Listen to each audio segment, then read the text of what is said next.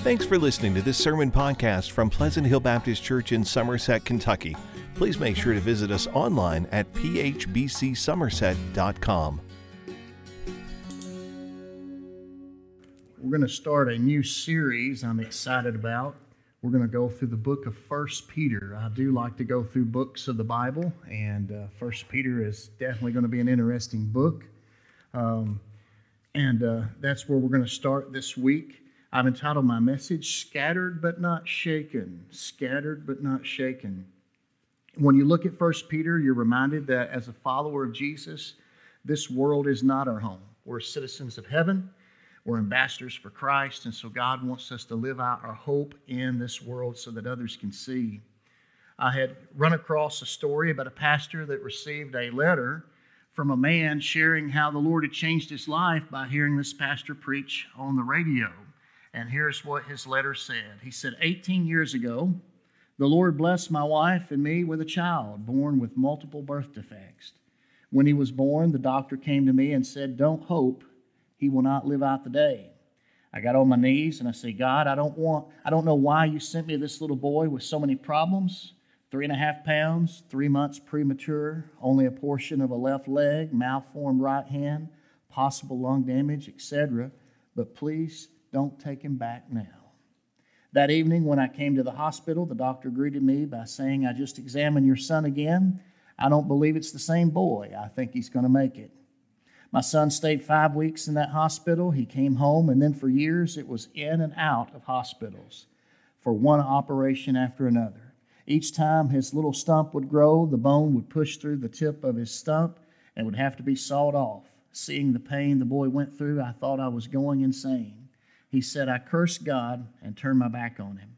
I crawled into a bourbon bottle for 15 years, and the more I drank, the deeper I got. Sometimes, waking up hungover, I would be confronted with horrible things I had done that I didn't even remember doing. One morning, I woke with a broken right hand and discovered 22 holes in my wall that I had punched, and I didn't remember doing it. One Sunday morning, I laid in bed, reflecting on what a lousy husband and father I was, and decided I would take matters into my own hands and ultimately take my life. The radio was on and you were speaking. I had never heard you before. You said that Jesus loved me. It had no impact on me whatsoever because I had heard it all before. But then you said these words The Lord deals in futures. I don't know to this day why that phrase hit me like a ton of bricks, but it saved my life. I started crying and I said, God, if you deal in futures, then take this wretched life and make something of it before I give it to the devil. And of course, God answered. And my boy, in the eighth grade, he was third on the East Coast in a math competition and received a certificate from our governor and a mini scholarship from Johns Hopkins University in Baltimore. In his freshman year of high school, he was the number one world geography student in the nation, and today he's a junior in high school and continues to astound us with his brilliance. My lovely wife stayed with me through all the stuff I put her through. And when I asked her why, she just said, The Lord deals in futures, and so do I. You know, the Lord does deal in futures, and if anybody could tell you that, it would be Peter. Because Peter was the one that uh, started out as Simon. And uh, yet God changed his name. The Lord changed his name to Peter, which means rock.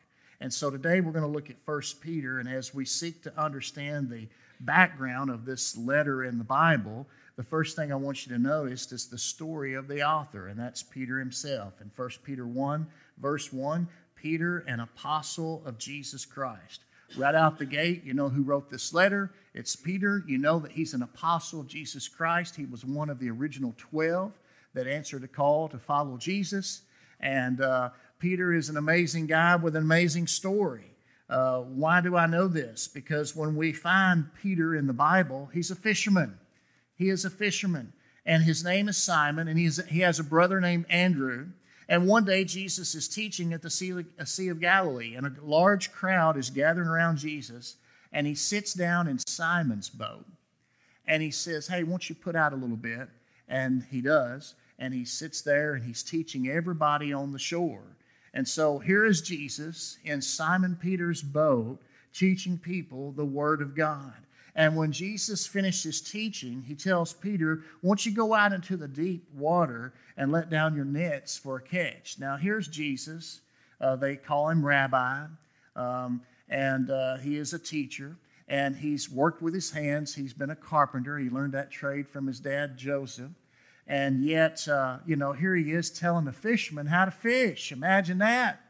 And uh, Peter is aware of that, but he says, Lord, you know, we've been we've been fishing all night, but because it's you know, because you say so, we will. And so they put out their nets for a, a, a catch, and the results were they caught so many fish that the nets began to tear. They uh, Simon and Andrew called to James and John to come and help them.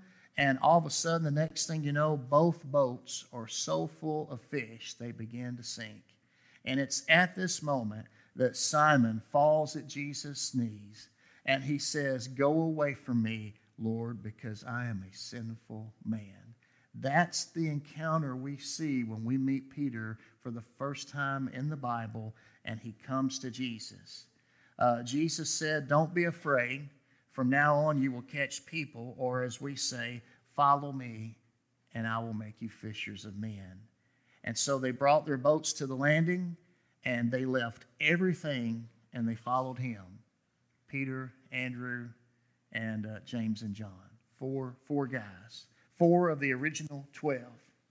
Then you walk through the Gospels and you read the story uh, uh, of Jesus and his ministry on earth. And you get further along, and at one point, it's a pivotal point in his ministry. He's at a place called Caesarea Philippi. And Jesus asked the disciples, who do people say the Son of Man is? Now, he's talking about himself because he called himself the Son of Man. And he's saying, Who do the people say the Son of Man is?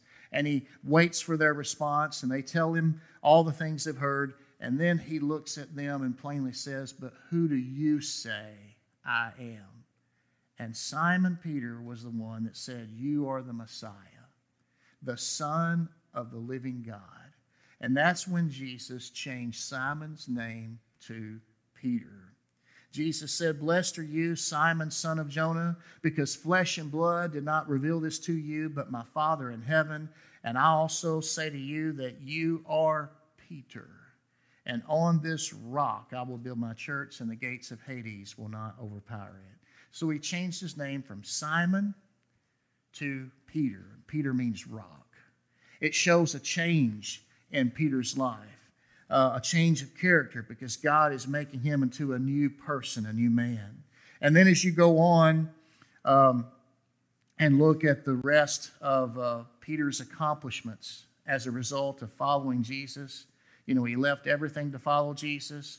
He was a witness of Jesus' resurrection. He saw all the miracles. He heard Jesus teaching.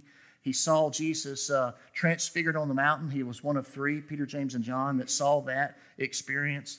And of course, every time the 12 apostles are mentioned, Peter is always mentioned first. Why? Because he was the leader of the pack.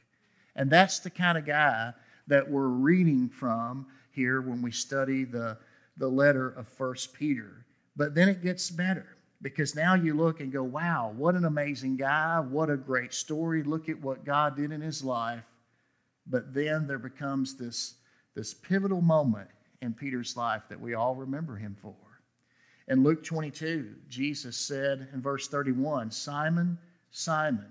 You know, anytime the Lord has to repeat your name, it's never good, right? Simon, Simon, look out. Satan has asked to sift you like wheat, but I have prayed for you that your faith may not fail. And you, when you have turned back, strengthen your brothers. Lord, he told him, I'm ready to go with you both to prison and to death.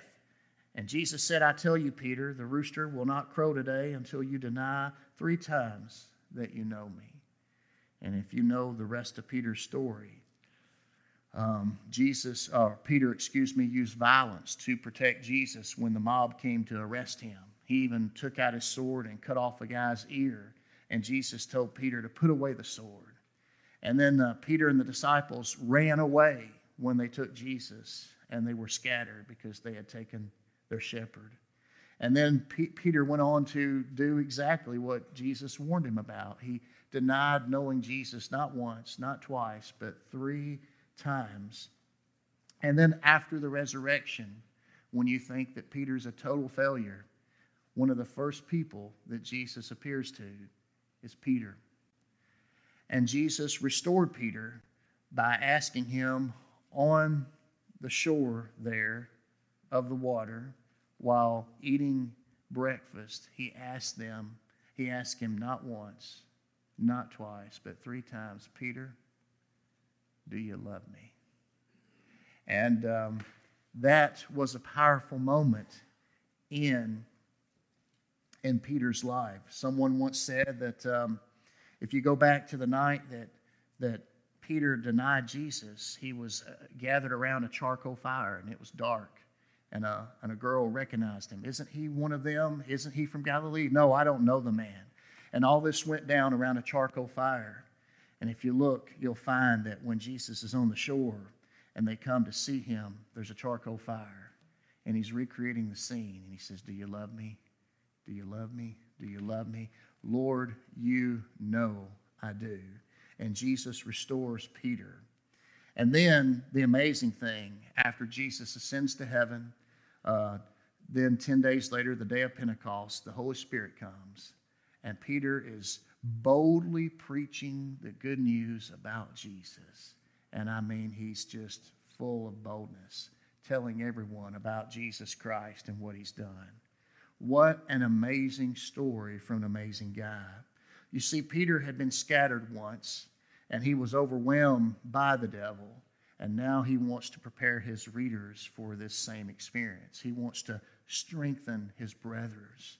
Matter of fact, he warns us later in his letter, 1 Peter 4:12, "Dear friends, don't be surprised when the fiery ordeal comes among you to test you as if something unusual were happening to you." You know, when you and I end up going through a trial, it usually catches us off guard, unaware. We're like, "What's going on?" And it catches us unaware, sometimes even unprepared. And Peter is saying, Don't be surprised when you go through a fiery ordeal. Don't be surprised when you're being tested. Because Peter can relate. One day he's like, Jesus, I'll follow you everywhere. I'll go to prison with you. I'll even die with you. And Jesus has to say, Peter, if you only knew, the devil's, you know, wanting to sift you like wheat. Later at the end of his letter in chapter 5, 1 Peter 5, verse 8, Peter warns us again be sober minded. Be alert. Your adversary, the devil, is prowling around like a roaring lion, looking for anyone he can devour. Resist him, firm in the faith, knowing that the same kind of sufferings are being experienced by your fellow believers throughout the world. The God of all grace, who called you to his eternal glory in Christ, will himself restore, establish, strengthen, and support you after you've suffered a little while. In other words, don't be surprised if you're going through some hard times or you're going through some suffering. He says believers all over the world have gone through different experiences. And he says, don't be surprised at this. And he wants to encourage them, he wants to strengthen them. That's the story of the author of this letter, Peter. But let's look at the situation of the recipients. Go back again to 1 Peter 1. Peter, an apostle of Jesus Christ, to those chosen living as exiles dispersed abroad in Pontus, Galatia, Cappadocia, Asia, and Bithynia. Now, there's some scholarly debate on who he's talking to. Personally, my opinion, I believe he's talking to Jewish believers in Jesus. Uh, he is writing to the exiles that are dispersed abroad. Anywhere else in the Bible, we know exactly who that would be. That would be the Jewish people that had been dispersed on not one but two different occasions uh, in the Old Testament.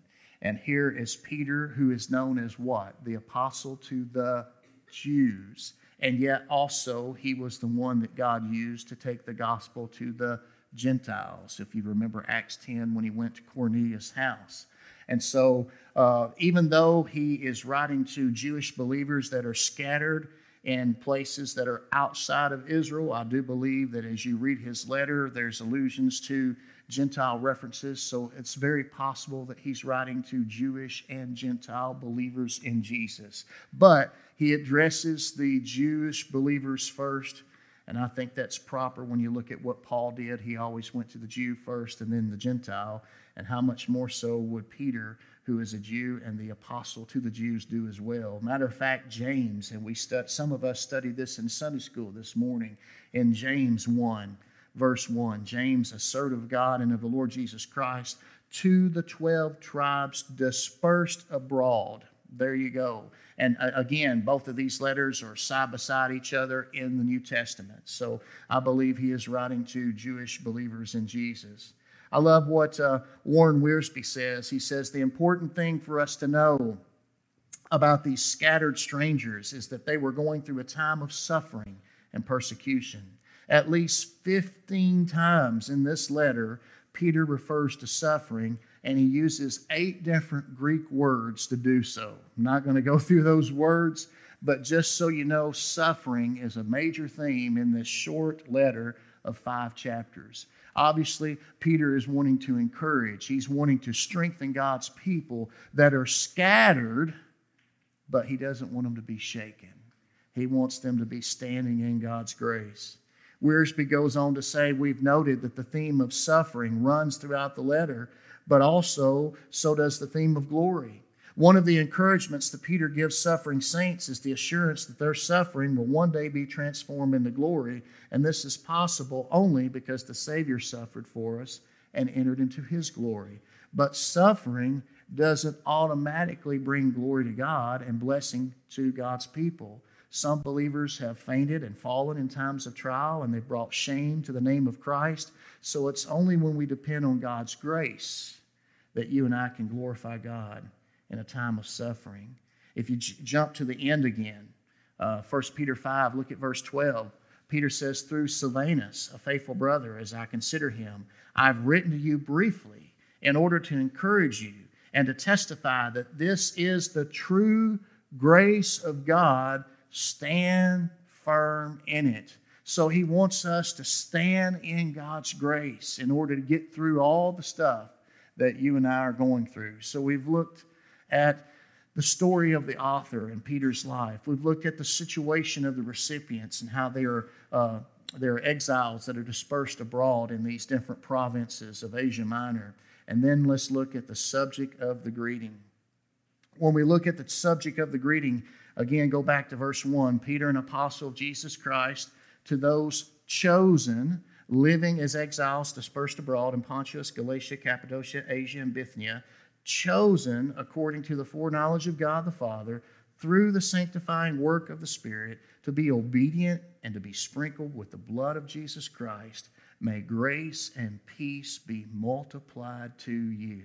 What I want you to see here is his greeting helps us remind ourselves of this great salvation that you and I have because of Jesus Christ. He uses the word that we're not expecting Peter, a fisherman, to use. He uses foreknowledge. And I'm like, what? Foreknowledge. You know, this particular word in its noun form is only found twice in the New Testament. And guess what? Both times Peter uses it. It's here in 1 Peter uh, chapter 1, verse 2 and it's also found in Acts chapter 2, verse 23. That is his uh, sermon on the day of Pentecost, where he says, Though Jesus was delivered up according to God's determined plan and foreknowledge, there it is, foreknowledge, you use lawless people to nail him to a cross and kill him.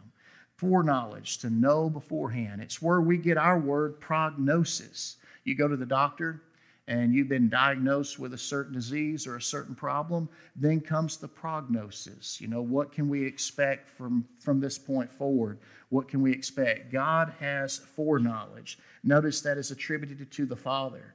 And then the Holy Spirit does a sanctifying work. And then, of course, the blood being sprinkled with the blood of Jesus. Um, I want to focus on this. The Trinity is at work in our salvation. Notice the Father, the Son, and the Holy Spirit. The Father had a plan. The Son purchased my salvation with his own blood. And the Holy Spirit performed that work in my heart when I believed. And that is true. Uh, some people want to talk about the plan of salvation and they want to give you their five points and they want to go through all that stuff. I'm more about the man of salvation, okay? It's what Jesus Christ has done. Uh, God knew when He created the world and He created man that if He left them alone, they would mess it up. And so He had a plan to save the world by sending His Son. So the Father had a plan. Jesus came and He purchased our salvation by shedding His blood on the cross. And the Holy Spirit performs that new birth in you and me when we hear the gospel and believe. And that is the great salvation that you and I have. That salvation changed Peter's life. That salvation's changed my life. And you know what? That great salvation can change your life too. I like the way it's put in 1 Thessalonians 1, verses 4 through 6. Paul was talking to the church at Thessalonica. And here's what he said He said, For we know, brothers and sisters, loved by God, that He has chosen you. You hear that word chosen, you're like, what does that mean? How do I know if God has chosen me? He says, We know that, uh, that you are loved by God and He's chosen you because, in verse 5, our gospel did not come to you in word only, but also in power, in the Holy Spirit, and with full assurance. We know how we lived among you for your benefit and you yourselves became imitators of us and of the Lord when, in spite of severe persecution, you welcomed the message with joy from the Holy Spirit. You know, what makes a person um, say yes to, to Christ? They hear the gospel, and some hear it. And you remember the, the parable of the sower that Jesus told. Some people hear it, and the enemy, the devil, immediately snatches away. There's no, there's no fruit, there's no evidence. Some, some hear it and they immediately receive it with joy, but there is no root. And because there is no root, uh, they very quickly fall away. There are some that hear the word of God and uh, it takes root and everything looks promising, but then the cares of this world and the desire for riches and other things, they choke the word and it becomes unfruitful. But for those that hear the word of God and they believe it and obey it, it produces a harvest of righteousness. It produces fruit, some 30, 60, 100 fold. And so here you have some, some in Thessalonica, they heard the word of God. And it wasn't just word only. It wasn't just a, a good sermon and walk out the door and nothing's changed. But the Holy Spirit took that word of God in their heart and brought conviction of sin, righteousness, and judgment. And as a result, they said yes to Jesus Christ. And even in spite of persecution, they welcome the message with joy from the Holy Spirit. You see, Peter wants his readers to know that they might be scattered, but they're not shaken. They are standing in the grace of God. And so today, as I wrap up this message, only two verses, but as I wrap up this message, I've got one burning question for you. Are you standing in the grace of God? Are you standing in the grace of God? I mean, when you look at the life of Peter and how God changed him, when you look at all these people that had been scattered abroad and yet they were believers in Jesus Christ, they weren't scattered, or they were scattered, but they weren't shaken because of the great salvation that we have. Because we have the Father, Son, and the Holy Spirit that have done a, a work in our life, we now are standing in the grace of God. I want to go to the end of Peter's letter again. In 1 Peter 5, verse 10, he says, The God of all grace, who called you to his eternal glory in Christ, will himself restore, establish, strengthen, and support you after you've suffered a little while. Says a guy like Peter who blew it and thought that was the end. I've blown it. I've, I've failed big time. How do I come back from this? And what did the Lord do? He restored him. He established him. He strengthened him. He supported him after he had suffered a little while. And Peter says to them that God will do the same thing to you. It's a prayer. He says, To him be dominion forever, amen. And then in verse 12, he says, Through Silvanus, a, a faithful brother as I consider him, I've written to you briefly in order to encourage you. This letter is meant to encourage us and to testify that this is the true grace of God. Stand firm in it. You know, you might feel like you're scattered. You might go, Why am I going through what I'm going through? Uh, why am I suffering so? Why am I encountering problems that I don't know how to deal with? And all you got to do is go back to the rock of our faith that Jesus Christ is Lord. Go back to the grace of God and what He's done in your life. Look at how the grace of God has changed others, and let it be an encouragement and a reminder to you and I that the grace of God can change us. And we need to stand in that grace of God. You know, amazing grace, how sweet the sound that saved a wretch like me. I once was uh, blind, but now I see. And we need to remind ourselves of that grace and stand in it. I want to share one more verse with you, and this is from Paul. Uh, Peter and Paul both were colleagues, both loved the Lord, both followed Christ, both apostles. And here is what Paul said to the Roman believers in chapter 5. He says, Since we've been declared righteous by faith, we have peace with God through our Lord Jesus Christ. We have also obtained access to through him by faith into this grace in which we stand. See, Paul is talking about standing in grace. And we rejoice in the hope of the glory of God. And not only that, but we also rejoice in our afflictions because we know that affliction produces endurance, endurance produces proven character, and proven character produces hope.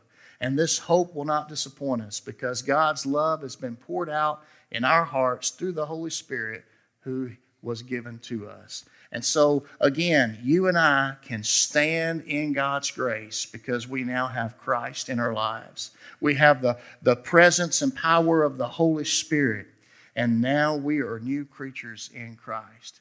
And so now, as God's people, we can stand in His grace knowing I've got God's grace to get me through the things I'm going through. And one of these days, because of His grace, I will be with Him in glory. And that is enough when you're scattered to keep you from being shaken.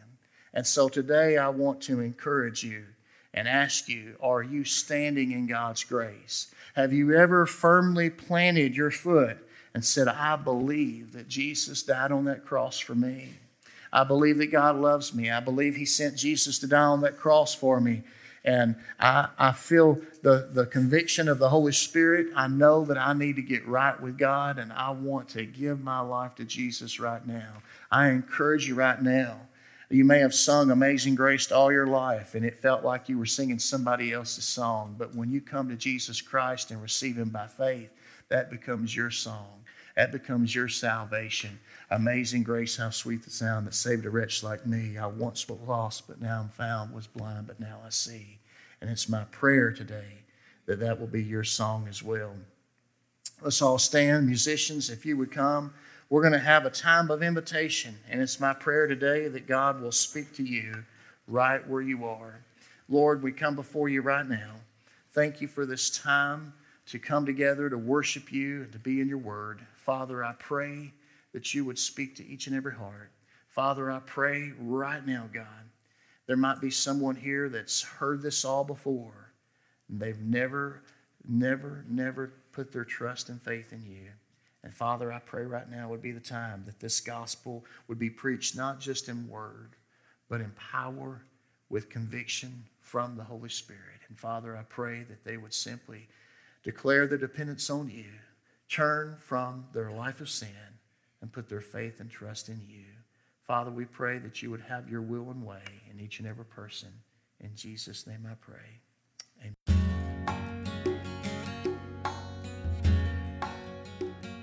Thanks for listening to this sermon podcast from Pleasant Hill Baptist Church. To learn more about the church, find out meeting times, or learn how to contact the pastor, please visit phbcsomerset.com.